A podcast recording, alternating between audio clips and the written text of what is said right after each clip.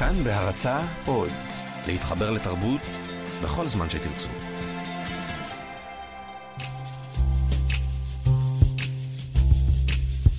אז מה שמעתם על פרק 12? I am trying to tell you that you have to watch out. I don't feel good.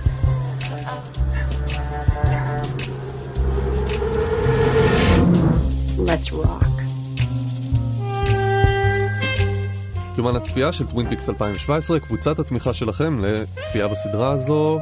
כאן מאחורי הזכוכית נמצא רחוק מאיתנו עורך התוכנית טל אבידן, הוא עוקב אחרי כל הפרטים. דוקטור שי בידרמן, מומחה לפילוסופיה וקולנוע, מרצה במכללה האקדמית בית ברל ובאוניברסיטת תל אביב, שלום. שלום, שלום. והיום אורח מיוחד, ירון גת, שלום, אה, ותיק בתעשיית הטלוויזיה, ומעריץ עוד יותר ותיק של דיוויד לינץ', ועד כדי כך שאתה מיודד איתו. שלום, שלום. אתה בא לקבוצת התמיכה לעזור לנו אחרי הפרק הזה. זה קבוצת תמיכה לקבוצת תמיכה. בדיוק, כי לי היה לא פשוט אחרי הפרק שלנו. בואו נעשה, בשביל שנראה איפה אנחנו עומדים, ננסה להבין מה קרה, מה ראינו. תמי מצטרפת למועדון המצומצם אה, של הבלו רוז. שרה פלמר בסופר אה, יש לה איזשהו התקף והוק הולך אה, לברר מה קורה איתה. ראינו את ג'רי, סוף סוף יוצא מהיער. ראינו את בן הורן מגלה מה קרה לנכדו ריצ'ארד שהוא דרס והוא מחזיר את המפתח של קופר. אה, אנחנו רואים שלגורדון יש מאהבת, אה, לא ברור אם הם הכירו שם במלון או שזה משהו יותר קבוע. האץ' ושונטל, שזה השחקנים טים רות ומי איתו? ג'ניפר ג'ייסון לי. כמובן, תודה. עשיתם את זה ביחד. התאמנו על זה קודם בחוץ. התאמנתם על זה בחוץ, כן, ואני כמובן שלא שכחתי, אני פשוט אה, שאלתי אתכם בשביל הטריק. הם רוצחים את מנהל הכלא מרפי. הם מבצעים את הפקודה שהם קיבלו. מבצעים את המוטל עליהם. כן, השאלה אם אתה זוכר מה הם, איזה... שאלה מצוינת. זה תלוי כמה פעמים אתה רואה כל פרק. כן, אנחנו רואים עוד פעם את דוקטור ג'קובי אה, נושא את הדרשה שלו, עוד פעם נדין רואה אותו ופשוט אה, מתמוגגת. ראינו את אודרי בסצנה אני מאוד חיכיתי לראות את אודרי, מהדמויות האהובות עליי, אבל אה, מה הלך שם? מה הלך שם? עוד מעט נדבר על זה. אה, דיין עדיין אה, מתכתבת כנראה עם קופר הרע, בודקת את הקורדינטות ומגיעה לעיירה טווין פיקס. ברודהאוס קיבלנו תא של שתי נשים, אני לא זוכר את השם אני לא זוכר, אני לא זוכר את השם שלהן, אני לא... על מה הן מדברות? על, הן מדברות על טריק. על טריק. שהוא הגיע באיזשהו שלב לדעתי. כן, ואם כבר אנחנו נסיים את הסקירה, רק נזכיר את הרגע החשוב ביותר בפרק, כמובן, דאגי משחק אה, בייסבול עם אה, סאני ג'ים, ואנחנו גם נדבר היום קצת על הילדים בסדרה. אז בואו באמת נדבר על אה, אודרי, ועל הסצנה הארוכה הזאת. אני חייב להגיד שפרק 8, שכמה דיברנו עליו, שהוא וידאו ארט וקשה לראות אותו, הסצנה הזו הייתה לי... הייתה קשה לצפייה, ובגלל זה אנחנו פה בקבוצת תמיכה. אז אה, אם אנחנו מדברים על הסצנה עם אודרי, אה, אכן ציפינו לה, וציפינו לה מתוך ההנחה שאנחנו מכירים אותה.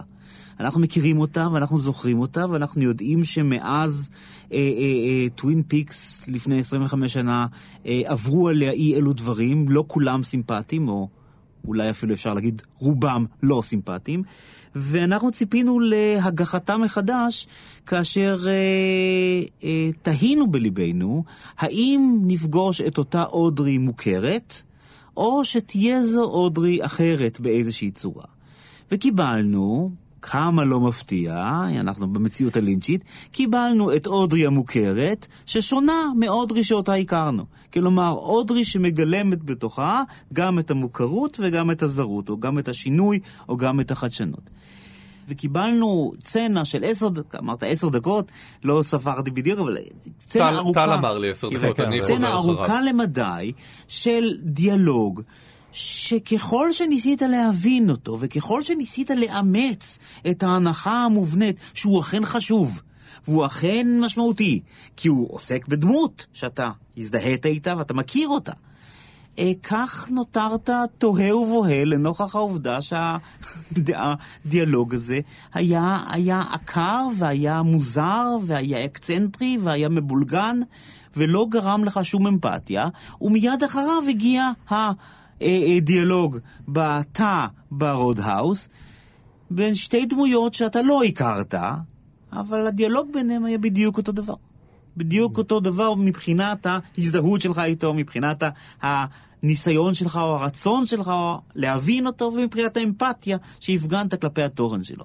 כלומר, הכל מוכר ושרירותי בה בעת, וזה המסר הלינצ'י. מי אמר שסצנה אחת יותר חשובה מאחרת? בדיוק. מי אמר? אף אחד. רק אתה במוחך כצופה. כמובן, יש פה את משחק הציפיות שלינץ' משחק איתנו כל, ה... כל העונה הזאת, ולא רק בעונה הזאת, גם בעונה, אני זוכר, מכיוון שאני קשיש, אז אני זוכר את הצפייה בעונות הראשונות. וגם שם, למרות שהפרקים, היה, אז הפרקים היה להם מבנה טיפה יותר סטנדרטי של uh, סדרות אמריקאיות, וכל פרק נגמר בקליף הנגר. ואתה ציפית שבוע שלם לראות, אוקיי, לאן זה הולך? והפרק בשבוע לאחר מכן החל, ולא היה שום קשר לקליפהנגר. הוא פשוט לקח את זה נכון, למקום אחר נכון. לגמרי. וכל פעם היה את משחק הציפיות האלה. וזה היה, סתם, דוגמה, אני אזכיר לכולם, אחרי שקופר בפרק שלוש חולם את החלום שלו, שזו הפעם הראשונה שאנחנו רואים את הרד רום, נכון. ולורה ניגשת אליו ולוחשת לו באוזן. והוא מתעורר, והוא מתקשר ל- לשריף, הרי טרומן, ואומר, שריף, אני יודע מי רצח את לורה פלמר. ואז הוא אומר לו, כן. אז, אז הרי כמובן שואל אותו, הוא אומר, זה יכול לחכות עד הבוקר. וככה נגמר הפרק, ולמחרת בבוקר קופר יושב ושותה את הקפה שלו, והרי ולוסי מגיעים בסערה. ואומרים לו, אז מי רצח את לורה פלמר? אז הוא אומר, שכחתי, אבל יש לי משהו אחר לספר לכם. נכון מאוד. כקשיש של קשיש, אני אומר לך, אתה צודק לחלוטין. וזה בדיוק אותו משחק, רק שפה כמובן בעונה הזאת, זה הרבה יותר קיצוני. ואם נדבר על משחק ציפיות, היה לנו את הסצנה... הבאמת מופלאה עם המאהבת של גורדון, שיושבת איתו כן. בבית מלון, מגיע אלברט להגיד משהו חשוב, והיא צריכה... שזה שוב בדיוק, אה, זה בדיוק אותו דבר, אה, כמו שהרי, גם, אני זוכר, חוזר עוד הפעם לענות הראשונות, שהיה איזה פרק, אני לא זוכר בדיוק על מה הם דיברו, אבל הרי הגיע בסערה לקופר.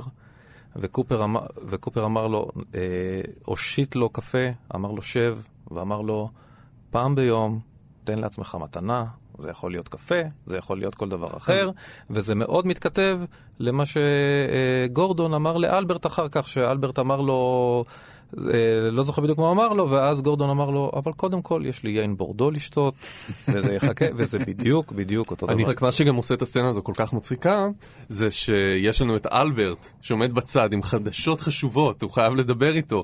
ו- ואנחנו גם יודעים מי זה אלברט, אנחנו יודעים מה זה המבט שלו, ועד שהיא יוצאת ולוקח לה את הזמן, מה הוא אומר? משהו שאנחנו כבר יודעים, משהו שראינו לפני רגע, ראינו את דיין מסמסת, והוא בא להגיד לו את מה שראינו, שהטעות היא כמובן אל תגיד לקהל משהו שהוא כבר יודע, כי נכון. צריך תמיד להביא מידע חדש. זה... ואל תשכח לרגע זאת... שאלברט עומד שם ומסתכל. ואתה רואה את אלברט מסתכל. אלברט במהלך כל הסדרה והסרט במיוחד, הוא, הוא בעצם מייצג הכי נאמן של הצופה. הוא הציניקן, הוא גם אה, כל הזמן ירד על קופר ועל שיטותיו המשונות ועל כל העיירה המוזרה הזאת.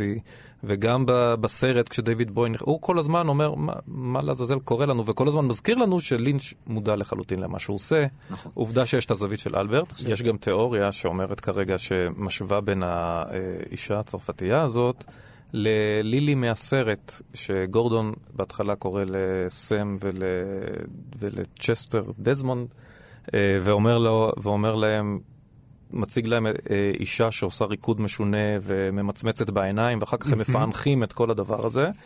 וגם פה, הוא בהתחלה מציג את הצרפתייה, הוא אומר, היא מבקרת את אימא שלה, אה, היא מבקרת את אימא שלה שאיבדה את הבת שלה, או משהו כזה, אני לא זוכר בדיוק, תתקן אותי אחר כך טל. ויש כאלה שאומרים, הוא נתן פה לאלברט איזשהו קוד בעצם, שגם אותו צריך לפענח. כן.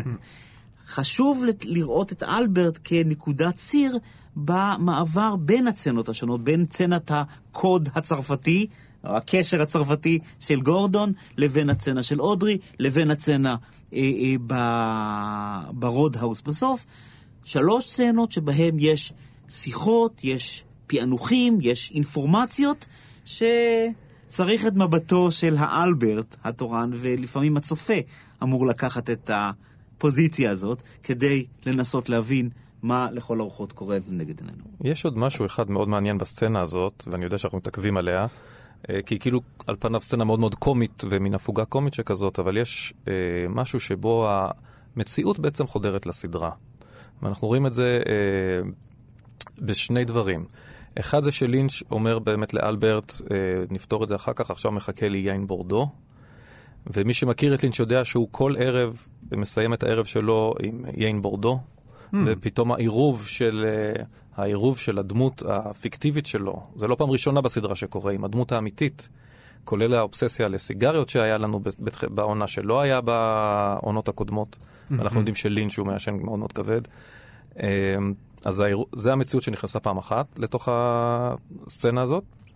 הדבר השני, זה שלינץ' אומר לאלברט פתאום בקטע נורא נורא מרגש, ואומר לו, אני, אני מאוד מודאג ממך, אלברט.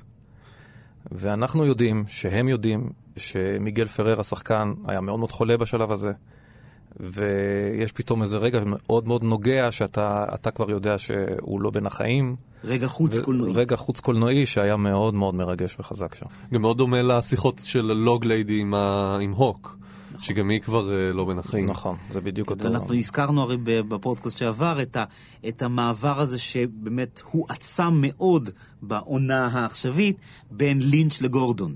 לינץ' היוצר של המציאות לגורדון, שהוא לכאורה, לפחות על פניו, אחת מהדמויות בתוך המציאות שלינץ' כן, יוצר, אבל... אבל עכשיו אה, שאתה מזכיר את האהבה שלו ליין, נזכר גם כשהוא יושב ומצייר, גם יש לו כוס יין. וכשהוא פותח את הדלת לאלברט יש את uh, לורה שמפציעה לרגע. Uh, אז היה לנו את הסצנות האלה בפרק שדיברנו עליהן, שהיו בייחוד אודרי. זה, זה היה קשה, קשה לעקוב, קשה, גם כל כך הרבה דמויות שאנחנו לא מכירים, גם... גם אני, אני ראיתי את זה ואמרתי, טוב, פשוט אני, אני אגיע לפודקאסט וטל יסביר לי מה, מה הלך שם, כי, כי אני לא, לא הצלחתי לעקוב. באופן עקרוני פשוט תזכור, אל תצפה לכלום. אי אפשר. אל תצפה לכלום, תבוא נקי. זהו, ולמה אנחנו כן מצפים כבר? לדג... תצפה ללא לצפות, וגם את הציפייה הזאת, לינץ' יביס. איכשהו.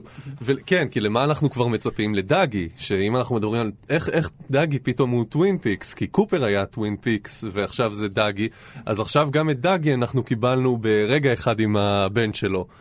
ממש שניונת, אבל אה, אתה לפני שהתחיל הפודקאסט אמרת שזה הרגע הכי חשוב בפרק. אה, ללא צל של ספק, אה, ולו בגלל שהוא מחבר אותנו לאחת מהתמות שחוזרת בכל התופעה הזו של טווין פיקס 2017, והיא תופעת ה... הילדים שפתאום מגיחים למציאות הטווין פיקסית שלא היו בו קודם, ילדים והוריהם ומערכות היחסים ביניהם והמעמד של לינץ' היוצר מקנה למערכות היחסים האלה בתוך המציאות האמריקאית, בתוך המציאות המדיומלית, וראינו את זה עד עכשיו עם, ביחסים בין דאגי לבנו ובין אה, אה, אה, עם, אה, אה, בובי ואביו וכיוצא באלו. אבל באפיזודה הזו, שכביכול לא היה במקום לדאגי, כן? דווקא העובדה שהצנת הדאגי הייתה הכי קצרה מבין הצנות, והייתה סתמית לחלוטין. וקורעת. קורעת מצחוק, כן. כן. אבל לפנינו למעשה לא רק יחסי אב ובנו, אלא יחסי אב ובנו כמטאפורה או כמימוש אפילו של המציאות האמריקאית, של החזון האמריקאי, של הקולנוע האמריקאי. במובן הזה של משחק הבייסבול, משחק המסירות, שכמוהו ראינו אגב, אם אתם זוכרים, בתחילת האפיזודה הקודמת. Mm-hmm. משחק מסירות שהוא... It's as American as apple pie, כן? כמו שנהוג לומר. זה הדבר הכי אמריקאי והכי קולנועי. בכמה סרטים אנחנו רואים את כפפת הבייסבול, את כובע הבייסבול, את המשחק הזה ש... מחבר בין אב לבנו. זה תמיד הקלישאה של האם, האם אבא טוב, בדיוק. אז הוא משחק אה, מסירות זאת אה, בייסבול. זאת הקלישאה של אמריקאיות קולנועית. ואגב, מיותר להגיד אמריקאיות קולנועית, שכן אין אמריקאיות אחרת. האמריקאיות היא תופעה קולנועית בעצמה, ותופעה של קלישאות קולנועיות. ואת הקלישאות האלה אנחנו מפרקים פה פירוק לינצ'י על ימין ועל שמאל. ודאגי הוא אחד מהמפרקים המרכזיים בכך שהוא הוא דאגי והוא לא דאגי. כן, הוא פירוק מהלך. ובאפיזודה שבה לא היה שום מקום לדאגי, כי האפיזודה התנהלה טוב מאוד בלעדיו, לינץ' מחליט במשהו שלא נראה יותר מ-20 שניות, להכניס את דאגי, משחק בייסבול, כלומר לא משחק בייסבול, כלומר מגדיר מחדש מה זה לשחק בייסבול, ואז אפשר אבל להמשיך. אה, יש פה משהו מעניין שדיברת עליו, וזה באמת הכניסה של הילדים. כי אם אנחנו נזכרים בטווין פיקס המקורית, אנחנו... היה שם את הילד האחד... היה אה, ניקי השטן הקטן. כן, וגם זה בשלהי העונה השנייה. אבל אפשר אולי לנסות לספור את הילדים שראינו. יש את אה, סאני ג'ים, היה את הילד שנדרס, אה, היו את הילדים שמשחקים. את הילד של הנרקומנית. הילד של ילד של הנרקומ- נכון. יש לנו את הילד מהאפיזודה הקודמת, את אותו ילד שלבוש כמו אביו, שירה על הדיינר שבו ישב בובי. וממש בפרק האחרון, כשרצחו את מרפי, המפקד של הכלא, הילד בא ומוצא אותו. בתמונת ראי לדריסה של הילד שאימו באה ובוכה על גופתו. אז יש לנו פה את הילד שאבא אבא אה, אה, אה, מגיע אל אביו שנטבח על סף ביתו, ויש לנו את האימא שחופנת את הילד שנדרס. אני חושב שזה מאוד מאוד קשור לעולם בעצם של לינץ' שמראה לנו מאז, תחיל- מתחילת העונה הזאת. העולם הפך להיות מקום קר, מנוכר, אה, שהרוע די שולט בו, וזה קשור לתיאוריה אחרת שיש לי, שאני אני חושב שאם בעונות הראשונות אנחנו עשינו מסע מן הטוב אל הרע, Uh, התחלנו בעיירה הציורית uh, במקום שכמו קופר מגדיר את זה, אור צהוב אומר להאט ולא למהר, ואנחנו רואים, לאט לאט מגלים שמתחת לפני השטח, לכולה, יש שם גם דברים איומים, והרוע לאט לאט מחלחל, וזה נגמר בזה שהרע יצא, מה, קופר הרע יצא מהלשכה השחורה, ואני חושב שפה אנחנו עושים את הסיבוב, את הדרך ההפוכה. סתם, תיאוריה, לא יודע אם אני אתבדה או לא. אני חושב שזה מאוד מאוד קשור אה, לחייו האישיים של לינץ'. אה, לינץ' הפך להיות אב שוב בגיל אה, 68, והוא כיום אה, אב לבת, אה, לילדה לולה, אה, שהיא בת שלוש או ארבע, אה, לפי הספירה הזאת. אה, ואני חושב שזה הכניס לו אה, איזשהו אלמנט של חרדה מאוד בסיסית על לאיזה עולם הוא מגדל אותה, לאיזה עולם הוא מביא אותה, ואנחנו רואים את זה שוב ושוב בסדרה הזאת, שהילדים מעוררי חרדה. זאת אומרת, גם בסצנה שבו הילד של הנרקומנית מגיע שם לאוטו שאנחנו יודעים שהוא, ממולק... שהוא הולך להתפוצץ, ואנחנו חרדים מאוד למה שיקרה לו. לא קורה לו כלום, אבל הילד אחר כך נדרס, ילד אחר נדרס. ואני חושב שגם בפרק אתמול, אחרי שיורים במרפי, ואנחנו באיזושהי סצנה כזאת מאוד קולנועית, של שני המאפיונרים, צעצוע המגעילים מצחיקים האלה של טים רוס וג'ניפר אחרי זה רוצים לאכול, כמה שזה כן, כבר רוצים לאכול, קלישאה. ואנחנו במין איזה סצנה כזאת של אלימות קולנועית. אני רואה- היא שהם- כן רוצה לענות אותו, לא יהיה לה זמן. לא יהיה כן לה זמן לענות, זה משהו זה מאוד טרנטינו. קולנועי, מאוד טרנטינוי, מאוד קולנועי, מאוד אלימות קולנועית שהתרגלנו אליה, אבל אז פתאום הילד הזה יוצא והלב שלך נשבר. כי הוא פתאום רואה את אבא שלו שירו לו, המוח, הראש שלו התפוצץ שם מול הילד שלו. ואז פתאום זה עוד פעם חדירה של המציאות לתוך עולם אה, קולנועי. רק רציתי להוסיף ל- ל- למה שירון אמר, אה, שבאפיזודה הזאת אנחנו מקבלים בעצם את זה שאבהותו אה, אה, אה, נכשלה כישלון אה, צורב לאורך כל מעשיו, וזהו בן הורן. אה, גם אב לאודרי הורן, שלא טוב יצא מהאבהות הזו, גם אב ל... ג'וני. לג'וני, שניסה להטיח את ראשו ב... וראינו אותו כבול באופן מחמיר לב ב... באחת האפיזודות הקודמות. אה, ראינו אותו יושב ושוגה בזיכרונות על האופניים בשני גווני ירוק שאביו קנה לו, ואני חייב להגיד לכם שהצצנה הזו, ואני לא זוכר איך קוראים לשחקן שמשחקת בבן הורן, אבל, אה, אבל יש לו מנעד אה, אה, אמפתי מאוד. אמ, הצצנה הזאת הייתה מרגשת לא פחות מהילד שנדרס ולא פחות ממנהל הכלא שנטבח לעיני בנו. כן. אה, כי היה בזה זה משהו מאוד- אה, וזה מתחבר למה שאתה אמרת קודם, ירון, יש בזה משהו מאוד... אה, אה, השלמה עצובה עם עם המקור שלה, המקולקל. בדיוק, עם העולם המקולקל. אבל יש משהו שמאוד מאפיין את הדמות של בן הורן, שכשתמיד הוא במצוקה, הוא חוזר אחורה לילדותו. אנחנו ראינו את זה גם בעונות הקודמות, אה, כאשר אני לא זוכר בדיוק מה היה המחולל של זה, אבל אז הוא גם נזכר בילדותו עם, אה, עם אחיו ג'רי, שבו הם היו רואים את הבייביסיטרית שלהם רוקדת להם ריקוד. נכון. ואז רואים את זה. הוא כל הזמן, כשהוא מרגיש את המצוקה הזאת רובצת עליו, הוא חוזר אחורה לילדותו, לפני שהכל יתקלקל. וג'רי לעומתו הולך לאיבוד, והפעם ראינו אותו מעניין יוצא מאיבוד. הניצחון הקטן של ג'רי. הניצחון הקטן. היה לנו גם לא רק אה, אבהות בפרק הזה, היה לנו גם סוג מסוים של אימהות. ראינו את אה, שרה פלמר, שבפעם ראשונה שאנחנו חוזרים לחיים שלה בסדרה הזו, כשהוק בא לבקר אותה בבית, מציגים את המאוורר בבית שם, כי זה משהו, עוד אלמנט שאנחנו נורא נורא מכירים, הוא כמעט כמו דמות. אה, אתם זוכרים? הנה, כמו שאתה רואה, הנה אודרי, הנה המאוורר. זה אותו ממש. יחס, נכון. פחות או יותר. כמו שדיברת על המאוורר שמזכיר לנו, והוא כמו גיבור, גם המוזיקה. גם כן. המוזיקה של טווין פיקס, בטווין פיקס, של ה... שהמוזיק- המוזיקה הזו שכל כך מזכירה לנו את האימה מ- מהרצח של אה, לורה פלמר. לא רק את האימה, היא מזכירה לנו את הטווין פיקס שאליה אנחנו חוזרים. ואני חושב שיש משהו... כל הקואורדינטות מובילות אליה. כן, זה כמו לפג... לפגוש דמות שאתה אהבת, וזה כמו לפגוש את המאוורר, זה לפגוש את המוזיקה, זה חלק, זה כמו איך שקופר מגיב כשהוא רואה אה, cherry pie. זה אלמנטים שמזכירים את הטווין פיקס שאליה אנחנו חוזרים. יש לי איזו תיאוריה שאומרת שכל הסדרה הזאת שאנחנו רואים, היא בעצם, היא לא טווין פיקס, היא חזרה לטווין פיקס. היא מסע חזרה אל הדבר הזה שהיה. טווין פיקס return זה שם הסדרה כן, לא כנראה השם ש... ב-IMDb. אה, כן.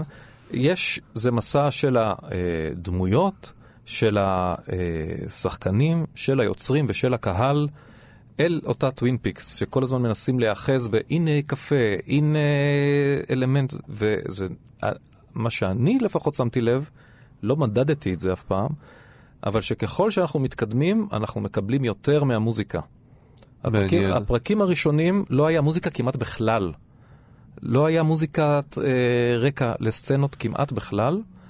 אה, היו רגעים של מוזיקה, כן, היה כמובן רודהאוס וכולי, אבל אה, כ- כפסקול, מתחילת הסדרה, בפרקים הראשונים, אנחנו כמעט לא שמענו מוזיקה. לא היה מוזיקה בסצנות, בטח לא המוזיקה אה, שאנחנו רגילים לשמוע בטווין פיקס, וככל שאנחנו מתקדמים בסדרה, אנחנו מקבלים אותה... ביחד עם זה שיוצאת התמונה של לורה פלמר, בובי רואה את זה. זה פעם ראשונה שזה. מתפרץ פתאום. כן. וכל פעם אנחנו מקבלים יותר, ועכשיו כשסרה הייתה, קיבלה את ה meltdown שלה בסופר, פתאום היו את אותם סאונדים אה, מהסרט, מ-Firewalk With Me, וכשהוק מגיע ל...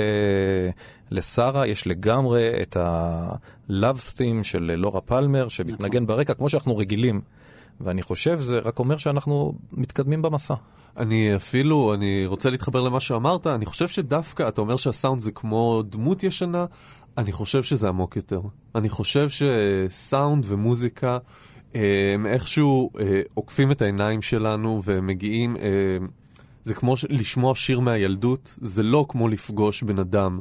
לפ... אחרי 25 אני שנה. השיר נשמע מסכים. אותו דבר, הלהקות שאנחנו אהבנו בנ... ב...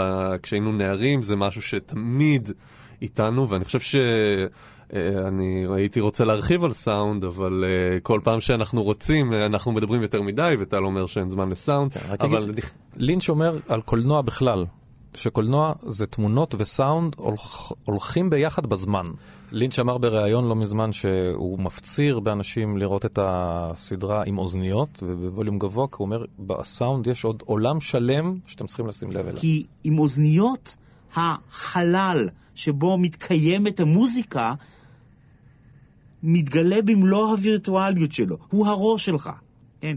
זאת אומרת, זה לא, זה לא גלי קול שקיימים במרחב, ואם אתה נמצא באולם הקונצרטים מצד ימין, אז אתה שומע את זה טיפה פחות טוב, או אם אתה יושב מול מערכת סטריאו, אתה שומע את זה בצורה אה, מהונדסת זו או אחרת. האוזניות תופסות את הרעיון במוזיקה, את הרעיון הזה של תופע, תופעתיות, של נוכחות תופעתית. רק אה, אני חושב שלי עוד פעם קופץ רק מה שאמרה לוג ליידי להוק, שהיא אמרה, watch and listen, תראה ותקשיב לחלום הזמן והמרחב, שזה דרך אגב, כנראה קולנוע. העונה הזאת מתחילה בזה שהענק, או כמו שקוראים לו בעונה הזאת, סימני השאלה, אומר לקופר, בשחור לבן, תקשיב. ורואים שם את, ה, את הפטיפון מסתובב. כן, הוא נכון. כבר אז אמר, אתם צריכים להקשיב. אז אה, דיברנו על סאונד, וטל עומד להתחיל את הפינה שלו, כך שמעתי, בלהסביר לנו איזה צלילים מגיעים מהסרט Fire Walk With Me ל... אה, לפרק שראינו. אז באמת פתחנו עם דיאן, והיא אומרת את המשפט המזוהה של הגמד מהסדרה המקורית, Let's Rock, uh, ואת זה ליווה סאונד שאנחנו שמענו כשקופר היה בפארק קרוונים, שהוא חיפש את הסוכן, צ'ט דזמונד, ב, uh, על בסרט, והוא ראה על החלון את הרישום Let's Rock, כתוב עם ליפסטיק אגב, שזה נורא מתאים לדיאן, ואותו סאונד שהוא שמע, כש, כשאנחנו שמענו שהוא ראה את הכיתוב, ליווה את דיין כשהיא אמרה את, את אותו משפט. Uh, במקביל, גם אנחנו רואים שהיא עוברת דרך uh, וילונות אדומים.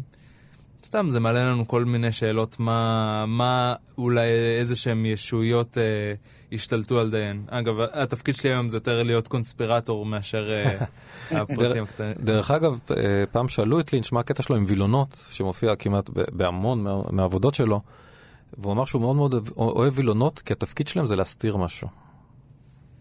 מעניין.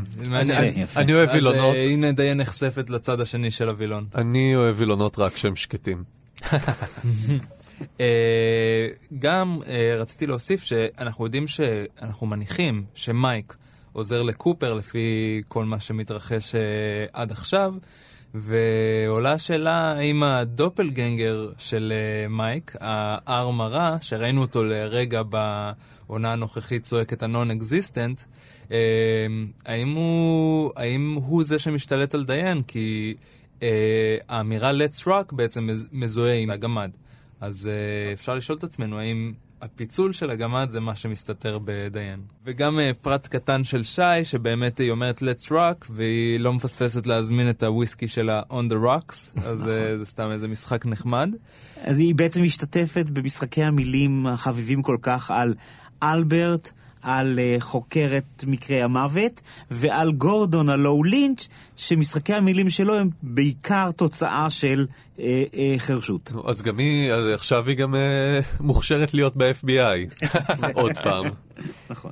נקפוץ לתיאוריית קונספירציה אחרת, באמת ראינו את המאוורר, אבל גם לא, כשדיברנו על הסאונד לא ציינו איזה סאונד הופיע בפרק, ומה שליווה את שרה פלמר זה הרעש של above a convenience store מהסרט. כשאנחנו רואים את החלום או את המציאות שדייוויד בואי אה, מתאר, יש לנו את הרעשים המעוותים, רוורס, וזה מה שמלווה את שרה בכיף פסיכוזה הזה שהיא עוברת.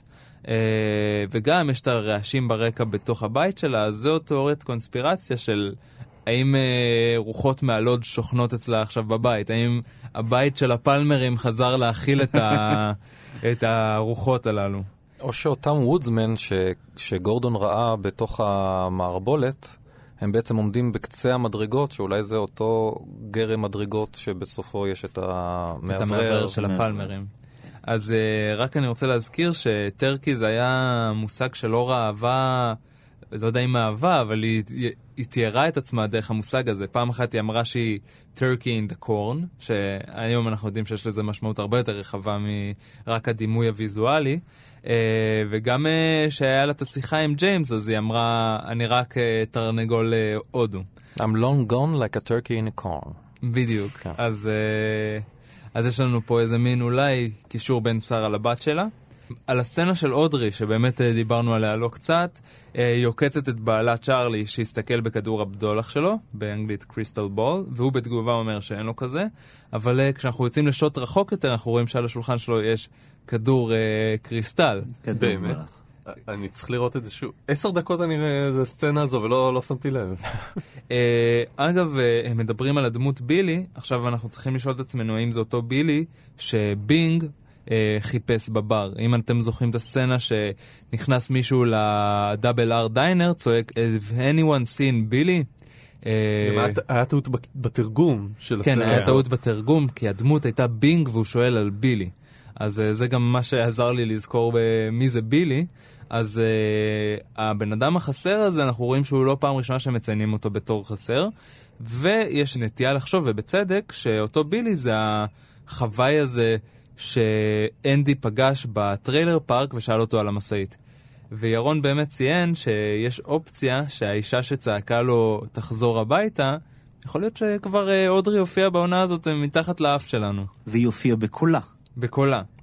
Uh, ואגב השיחה של אודרי עם ככל הנראה בעלה צ'ארלי, יש בשיחה שלהם הרבה מאוד uh, עיסוק בחלומות. אודרי מספרת על זה שהיא חל... חלמה על בילי מדמה מהאף, מהפה, וכל מה שצ'ארלי רוצה לעשות זה ללכת לישון. מה שזה מעלה זה את התהייה איפה אודרי נמצאת, למה נזרקנו לתוך הסצנה הזאת. האם זה קשור לזה שהיא הייתה בקומה, האם uh, זה סתם נטייה לינצ'ית לעולם החלומות, uh, ואני רק אציין שהפאנלים של הדלת שמאחורי uh, צ'ארלי על ה... זה אותם פאנלים של הדלת שהייתה בתמונה שמיסיס טרמונד נתנה ללורה.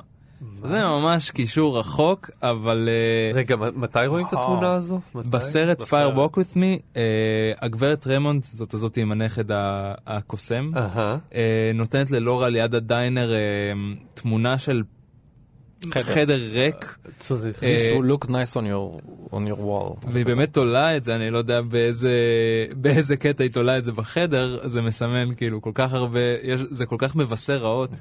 אמ, פרט מאוד קטן ומסתתר, אם הוא בכלל פרט, אמ, זה שמעל הבית של מנהל הכלא אה, מרפי, כשהיה את ההתנגשות, אז היה בשמיים שני כוכבים נורא בולטים. עכשיו, עשיתי, עצרתי את הפריים הזה וניסיתי להבין למה בשמיים יש כוכב אחד ולצידו ירח אה, אנכי לאדמה. שזה לא מצב שהירח מגיע אליו בשום, אה, בשום סיטואציה, אבל המקום היחיד שכן ראינו כוכב וירח אנכי, זה בפתק שמייג'ור בריגס הביא לבובי שהסתתר בקפסולה הזאת. שם בלמעלה ראינו כוכב וירח על, אה, ירח מאונח, ומעל זה את, ה, את הדמות של, את הדמות, את הפרצוף שמופיע בקלף של, אה, של קופר הרע. וואו טל, וואו. uh, טוב, ולדברים קצת פחות בעולם שלהם, קצת יותר בעולם שלנו, בראשון לתשיעי הולך להיות uh, פסטיבל טווין פיקס באוזן בר, וכמה מהאנשים שפה איתי בחדר uh, לוקחים חלק. שי הולך להרצות ככל הנראה, ירון הולך להשתתף בפאנל. אני אהיה בחו"ל. זהו, ש... זה מה שאתה חושב. זה מה שאתה חושב, אבל אני הייתי בוחר להישאר בארץ בשביל הפסטיבל. נשמע, נשמע מדהים. טל סיפר לי, נשמע מדהים. יש uh, כל מיני דברים שיהיו בתוכן, אני חושב שהולך להיות ממש כיף, זה יהיה בראשון לתשיעי באוזן בר, מהבוקר עד הערב, בבוקר יהיה בעיקר הרצאות, בערב יותר uh, הופעות, uh, ועוד כל מיני הפתעות שנגלה לכם בהמשך. אז uh, רק... Uh, אם בא לכם אה, להיכנס לעולם הזה, אז בואו. טל זאת הייתה הפינה הכי טובה שלך עד היום, אה, כל הכבוד, המשך כך. תודה רבה לך, אתה ערכת את התוכנית, תודה רבה לדוקטור שי בידרמן, תודה רבה ירון גת, שמחנו לארח אותך, היה תענוג. תודה רבה לרומטיק, אני הייתי אייל גבע, לפרקים נוספים ביומן הצפייה שלנו ולפודקאסטים נוספים, כנסו לכאן, אורגייל סלאש פודקאסט. אז uh, חברים, אנחנו ניפגש פה אחרי uh, הפרק הבא. נסיים במשפט הפרידה שלנו. I'll see you in my dreams.